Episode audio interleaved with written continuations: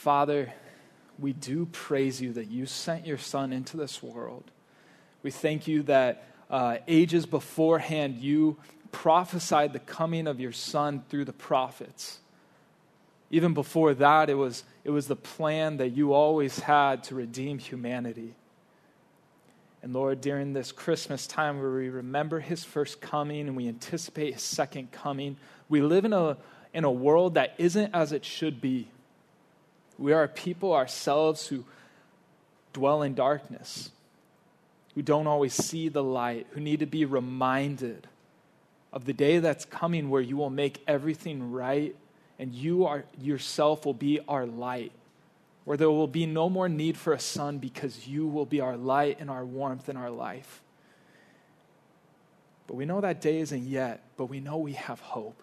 So, Lord, open our hearts to see the hope we have in Christ. Would you speak through your word? Would you write its eternal truths on our hearts? Pray this all in the name of the Father, the Son, the Holy Spirit. Amen. 75 years ago. The place is Bastogne in Europe. It's Christmas time, and the men of easy company must hold the line around Bastogne. The siege of Bastogne is one of the most important events of the Great Battle of the Bulge in World War II, which is the turning point. Many people believe that the siege of Bastogne itself was the turning point of the Battle of the Bulge, which would turn the entire war. It was cold. It was dark. The Allied troops from mostly America were undersupplied, under equipped. They're cold. They're lying in dugout foxholes. And they're staring across the lines at one of the most powerful enemies ever known to mankind. And at the same time, it's Christmas. These two realities stand in stark opposition to each other. The hope that Christmas brings in the, the warfare, the cold of winter, the evil of an enemy. It was a dark day. Now, the troops didn't have much hope being in a bad spot, sitting in the cold with not enough supplies. All of it taking place during Christmas. We come to our text this morning and we find Israel in a bad spot. Things aren't going as they should be, but it's in the midst of a bad, bad spot. We're going to talk about just how bad things are in a moment, but it's in the midst of this dark, cold place that Israel, as a divided nation, stands. That hope comes. What we see first in our text is that hope comes, and it comes from God shining a light. Verse 2 of Isaiah 9 says the following The people who walked in darkness have seen a great light. Those who dwell in a land of deep darkness, on them light has shone. At this point, the nation has experienced the death of King Uzziah. Uzziah was a king who brought great prosperity to the nation. There has been a prophecy that, the, that they're going to suffer losses of 90%. God says a tenth will remain. 90% losses. Not only that, but Assyria, a great and powerful and terrible nation, is going to come and invade their land. God will judge the nations. He says a remnant will remain, but this is what they're facing. And I think of Isaiah, the prophet of God. He himself is dwelling in the midst of a land of darkness. I imagine him spinning all the potential solutions in his head on his bed at night. Maybe if this came into position, maybe if this person came spinning solution after solution. He's seen leader after leader, king after king fall, die, or go astray. He has no political hope. And Isaiah, in the midst of all of this, looks to a future moment yet to come, and he's able to speak of the yet to come in certain terms. He has, so to speak, a vision of victory day while he's sitting in his own snow filled foxhole, staring down the Nazi forces. And in it, and because of it, he has great hope. Now, this is what a prophet does. He speaks the very oracles of God. And let us remember, God's speaking is certain. We have an illusion in here of, of light shining into deep darkness, the act of creation, where God spoke into darkness and there was light. God speaking is his doing. Now, we ourselves, we dwell in darkness because we've rebelled against God. As we covered the first week of this series in Advent, the world is cursed ever since Adam and Eve sinned against God. Ever since we rebelled, humanity rebelled against God, sin has entered the world, relationships have been fractured, things are not as they should be. In the history of the Bible, Israel was called to be faithful to God. He was God's chosen nation. They were called to be faithful to Him as a bride is called to be faithful to her husband. But they've gone after other gods as false lovers. Now, the most powerful nation in the world is threatening this divided kingdom, and Uzziah has died. They're even going to lose the beloved temple we learned about last week. And we have to wonder what it was like for them. A nation that was promised to be as multiplied and as great and big as the number of stars are in the sky, as the number of grains in the sand. How's it going to happen when you face 90% losses? Well, it's into the midst of this darkness that God's word through Isaiah gives them and us too hope. Look at the change that comes from verse 2 that comes from verse 2 to verse 3. God has said, light has shone and then see what happens. You have multiplied the nation, Isaiah says. You have increased its joy. They rejoice before you as with joy at the harvest, as they are glad when they divide the spoil. Now, notice the language there.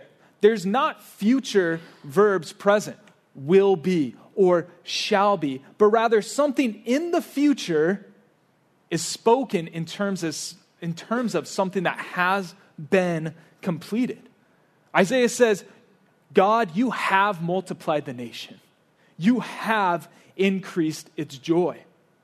God's completed actions in the future lead to a future where we, the people of God, are present with Him and rejoicing before Him. One commentator says here in this verse is found every elemental fear that humanity deals with. It's answered. In the harvest, and in the dividing of spoil. In the increase of joy lies God's solution to every basic fear we have. So I want to ask us together what we're afraid of. What comes up at this time of the year?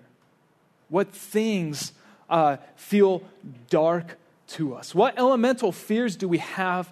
What cold foxhole does it feel like we're sitting in without hope, undersupplied, under equipped, wondering if we're really going to get through this. Perhaps for you, it's fear that you may never have a spouse. Or maybe it's, it's fear over the kids you have and how they're going to turn out. Or will you ever have kids yourself one day? Are you or some of us anxious just about how we're going to pay the bills next month. Maybe it's the direction of our country right now, or what our country is going to be like come 2020. We wonder will there be enough in the retirement fund? Or some of us wonder will there ever be a retirement fund at all? Our joy and gladness themselves, those abstract things, are those just elusive? Like it's not necessarily a specific trial, but it's the fact that it's so hard to just have happiness and joy in a day. Do you struggle with the body you have? Well, listen, because Isaiah the prophet has a hope that spoke into the darkness over 2,200 years ago. And it's a hope that still speaks into the darkness. But we need to lay some ground rule. Okay, one basic ground rule that we need to understand. And it's this this hope lies completely outside of ourselves. It comes to those who have despaired of every single one of their own self salvation plans. It comes to those who are willing to stop giving excuses to God because they're not good and we've ran out of them. It comes to those who have just come to the end of themselves. In other words, it comes to those who are poor in spirit. But listen, listen to the cause for joy and the cause for hope. It's threefold, and each one builds on each other. And the first thing we see is this liberation comes from outside of ourselves.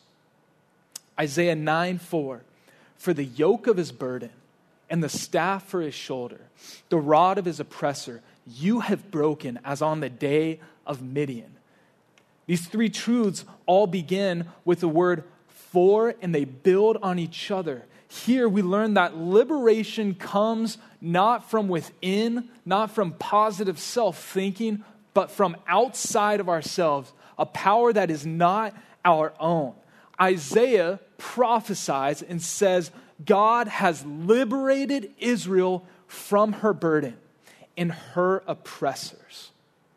Now, our burdens and our oppressors, they're varied. God, God lifts two different kinds of burdens and two different kinds of oppression that are in, intricately linked to one another. The first he does is he lifts the yoke of slavery to sin. With Christ and through Christ, know this there is no more hopelessness or there's no more hopelessness of hopeless addiction to sin. Addiction is broken by the power of Christ. Now, this is not easy fix it uh, mentality that if you just hear the words, you're a new creation in Christ, you will never be tempted to sin. By no means. But it does mean definitively you who are in Christ are no longer a slave to sin. That is basic to the identity of the Christian. For your old self has been crucified with Christ. Romans 6.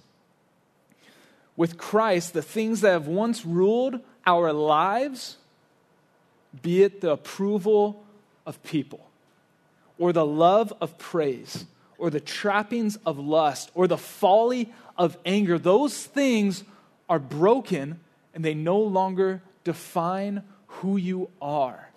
And it's just a matter of time until they die and go into the grave.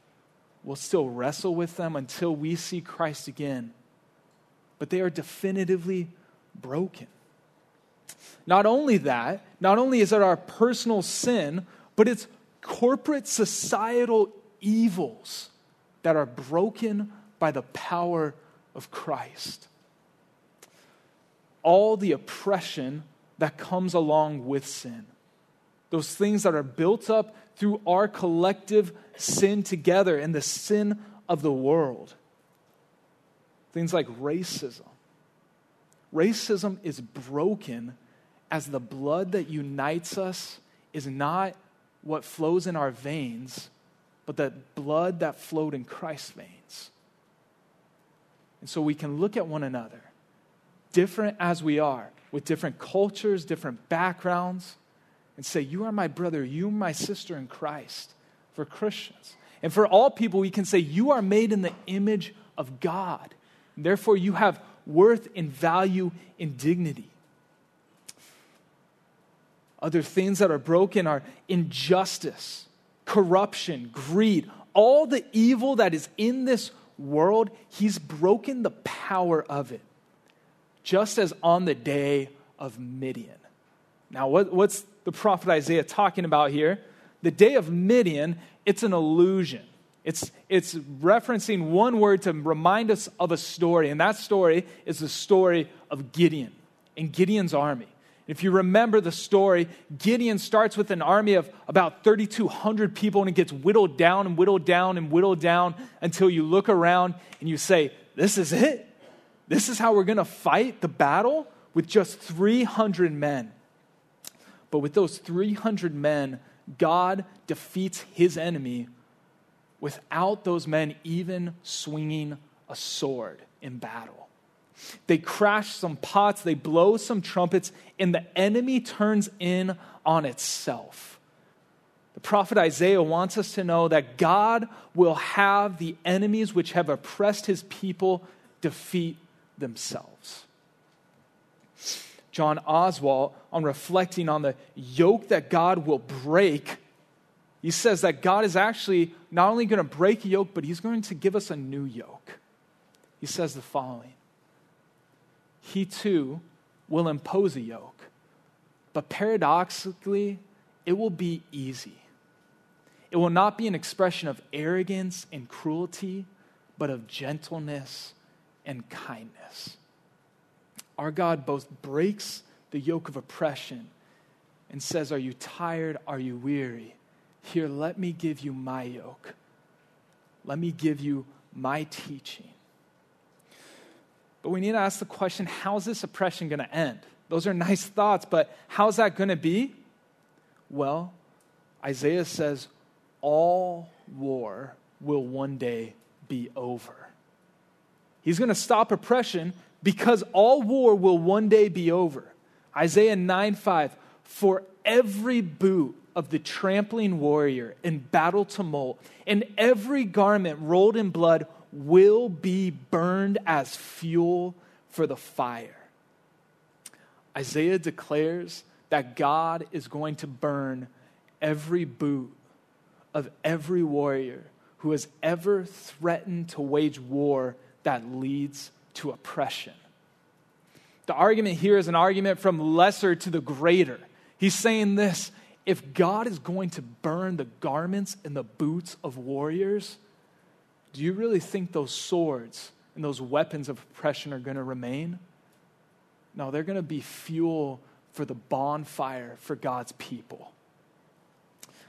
He's going to go to war. But in this war, he's going to war to end all wars. And before we start psyching ourselves out to go to war and fight with God, we find something unsurprised or surprising. We find something startling to us uh, ourselves. We find that the people have not fought the battle. It's not us who fought the battle, as Alec Motyer says, but rather they enter the battlefield only after the fighting is done. Here we have in this vision of Isaiah the boots and the garments stained with blood just ready to be burned. God has already fought the war, and then he brings his people onto the battlefield. And so I want us to have this hope stored up in our hearts that the war with sin and oppression and enemies, it has been guaranteed victory. And it's not because of us. We need to admit with each other, we're not strong enough to defeat the powers of sin, death, and the devil ourselves. But God is. But how is he going to do that? He's going to break the power of oppression. He's going to put war to an end once and for all. But how? Well, for to us, a child is born. For us, for to us a child is born, to us a son is given, and the government shall be upon his shoulder, and his name shall be called Wonderful Counselor, Mighty God, Everlasting Father, Prince of Peace. Of the increase of his government and of peace there will be no end. On the throne of David and over his kingdom, to establish it and to uphold it with justice and with righteousness from this time forth and forevermore. Listen, God's people are completely liberated, and the victory is absolutely sure because of a child. All the hope of the world is wrapped up in a child born, in a son given. Now, Christmas evokes all kinds of feelings and emotions for us. Some of us feel that uh, we, we just want our kids to have a good experience. We just want them to have enough. Some of us, touching back on the fears we talked about, we, we just want to be with someone. Some of us realize what this is all about and being with God, and we just want to be rid of the sin that we struggle with. Some of us just long for lasting peace on our earth, in our church, in our families. Some of us just have regrets of how past Christmases have gone and how it feels like any hope of restoring the former things has slipped through our fingers. But we have good news before us. And the good news we have, it is so simple, but it's so hard to believe. But it's true. to the dad who fears being able to provide and just wants his sons to have better than he had. To the woman who's wrestled for years in her mind with the way she looks.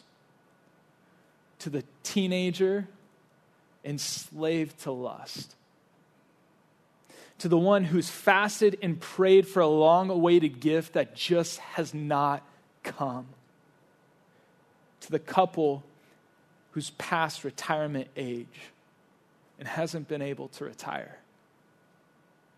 To the one who's lost earthly treasures and wonders what hope there is now. To the married couple ready to split up because all the words have been spoken. To all of us, a child has been born. He's a gift that we didn't will into existence. He didn't come by the will of a man or through a husband, as John 1 says. A son has been given to us, he's a gift. As Ray Ortlund says, God's answer to everything that has ever terrorized us is a child. And in Him, is all peace, all hope, all healing. Now, what's this child's name? Well, we're told he is the wonderful counselor. Let's be real, all of, all of your wisdom, all of my wisdom, it never saved me. It only got me into a lot more trouble. The kings of the time, they were absolute fools. And they were fools because they were doing what God told them not to do, and they wouldn't listen to the wisdom of God. But this son, he will teach and he will give rest to the weary by his counsel. Not only that, but we'd be remiss at this point talking about the wonderful counselor to not acknowledge he's given us his counsel in a book. He is the wonderful counselor, he is the mighty God. Are we willing to admit together that we're really weak? If you're willing to admit it, I want to tell you it's okay because He is mighty. He is the mighty God. There is nothing too hard for Him. He is the everlasting Father. Now, this can get a little tricky when we talk about a son who's given, who's called the everlasting Father. How does that work out? Well, this isn't to say that the Son is the Father, but that through the Son's work, he will adopt orphans into his family. That his line and his rule will reign forever and it'll never end. That through his work, he gives the fatherhood of God. I want you to think about the times the Messiah called the downtrodden and the weary son and daughter. Like the paralytic man who was lowered down. We said, My son, your sins are forgiven. The woman who reached out and grabbed the hem of his robe, he turned and said, My daughter, you have been healed.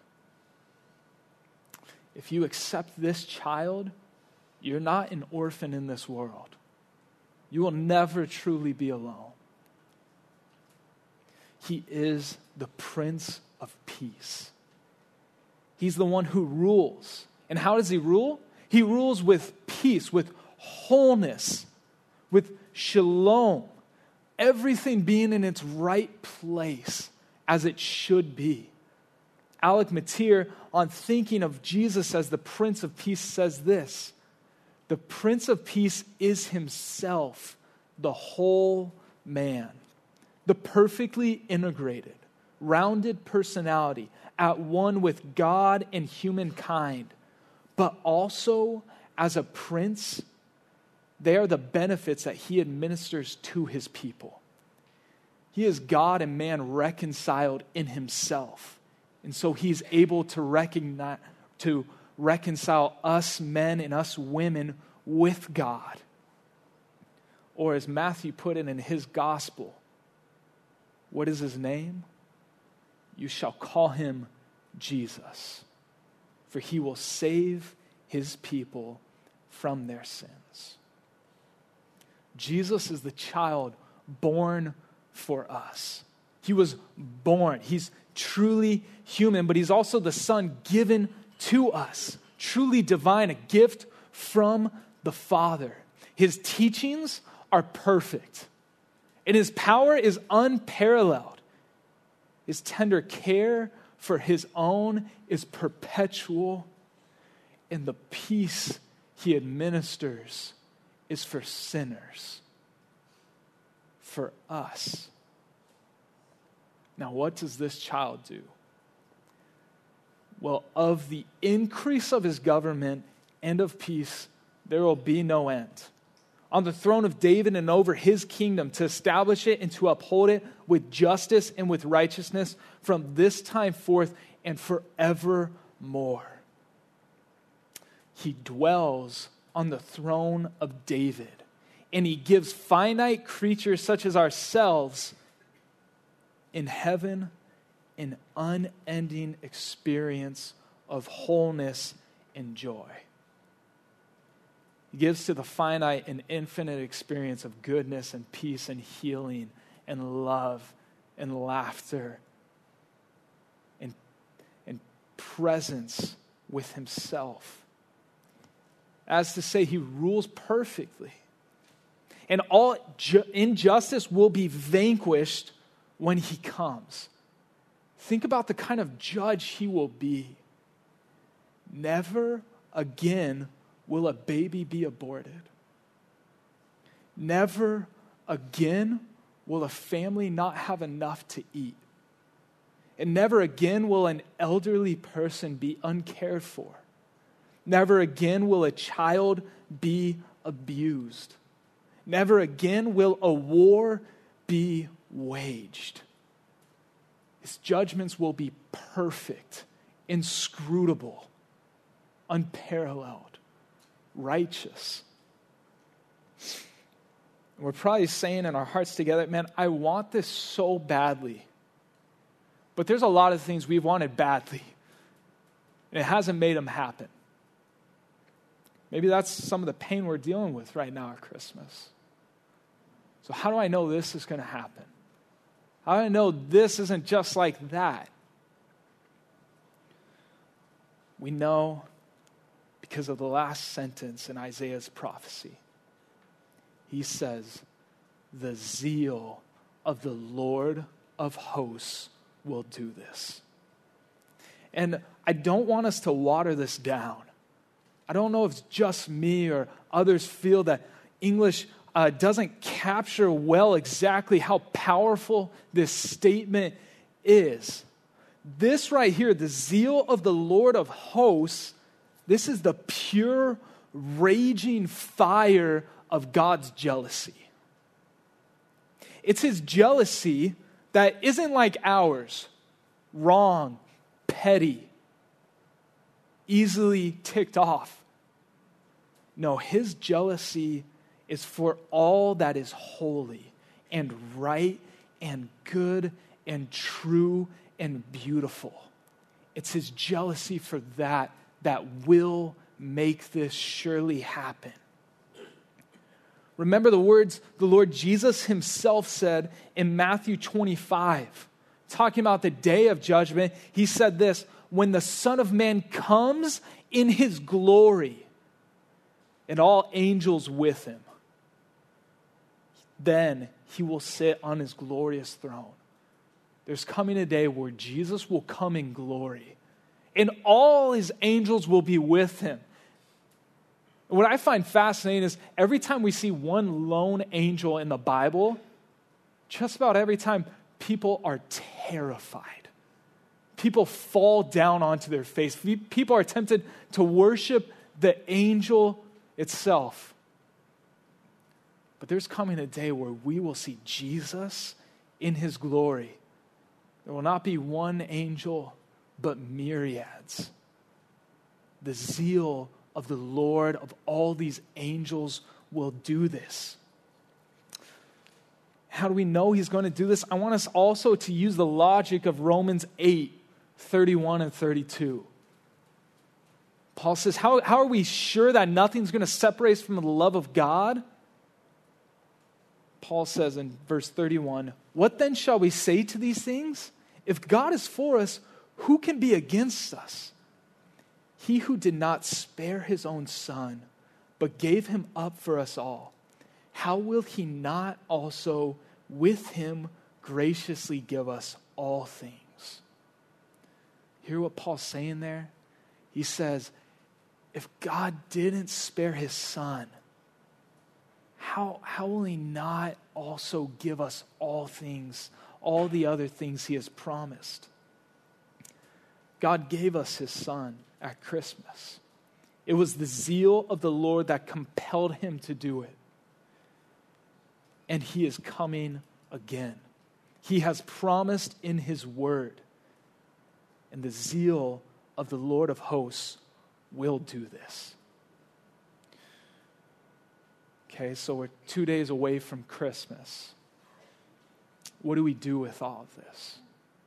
How should we apply some of these things to our lives in the next few days in a, in a special set apart time where our society recognizes celebrating the coming of Christ, well, I want to suggest just a couple easy things that we can do to make sure we don't miss it.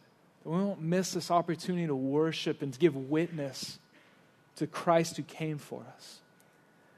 The first thing I want to just encourage us to do is uh, when you wake up, the next mornings, open up to Isaiah 9, verse 6, and meditate upon the names given to the Son who is given for us. I found so much peace and healing and uh, strength that I needed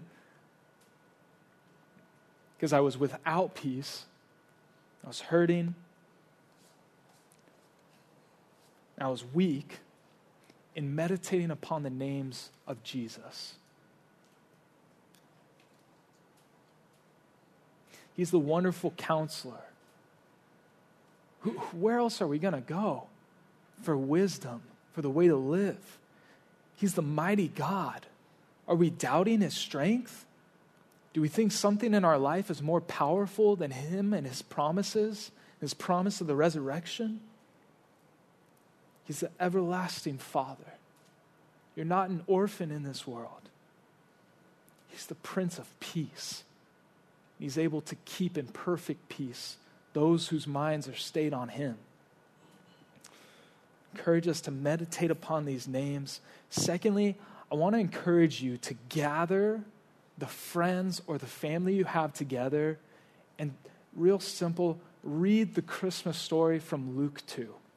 If, it, if it's your apartment, if it's your family, if it's some friends, you meet up with them. If it's your community group, you meet up and you just read the story. Then I, I want to encourage us to look into the eyes of our kids or our friends or our spouse and just very simply tell them why you have hope. Tell them what Christ has done in your life. Let's remind one another, one another of these things. Man, I find it so easy myself um, to let this be like the church thing. then we go and we open the presents and we eat the meal. But let's bring it into our homes. Let's break down those barriers where we haven't uh, brought Christ into the places. Let's tell our kids about our need for Christ. Let's tell our spouses, let's tell our friends. We're not the ones who figured everything out. We're the weak and the weary, but the one who had a son given for us, a child born for us. So let's pray, and we'll go into a time of worshiping the God who came for us.